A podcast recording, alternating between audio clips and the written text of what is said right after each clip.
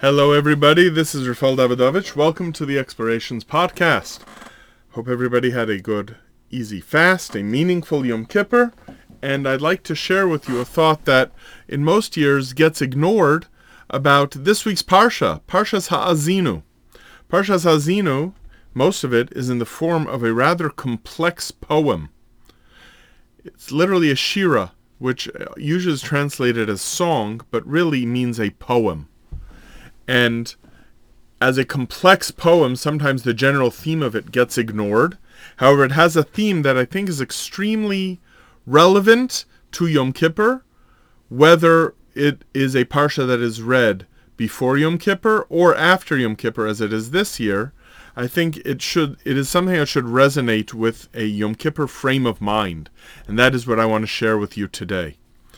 The general gist of Parshas Ha'azinu, which I have mentioned in past years, is that it lays out a theme for Jewish history. And the theme is as follows God um, births the Jewish people, takes care of them. The Jewish people are ungrateful. God uh, engineers that they suffer for their wrongdoing and their rebelliousness, but ultimately for the sanctification of his own name, restores the Jewish people to their original standing and close relationship with him. And they live happily ever after. This is a strange message that, if viewed from a certain perspective, might upset people because the tone for much of the song is about how the Jewish people are not deserving of the gifts they have been given, and they reject the giver of those gifts. And yet, all ends well.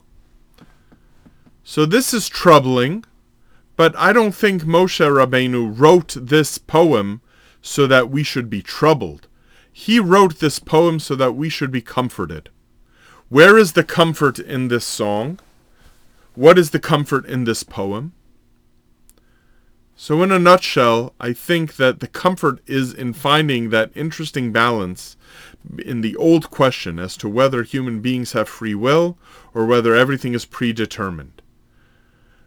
The gist of the Torah, of course, for most of it, is that we have free will and that we receive the consequences, whether we think of it as refor- re- reward and punishment, or the blessings that come as a result of doing the right thing. This comes as a result of free will. And yet, the tone of Parshas Ha'azinu is that Jewish history is predetermined. I want to argue that it is predetermined in that the conclusion is predetermined. God is wanting for us to, uh, let's see, how do I put this? To make the decisions that will lead and to uh, to repent and to do teshuva in a way that will lead to the predetermined goal. Each of us might have free will to know how we fit into the story, but the story is predetermined. And there is a bracha in that because this says that God is not going to end the game because we misbehave.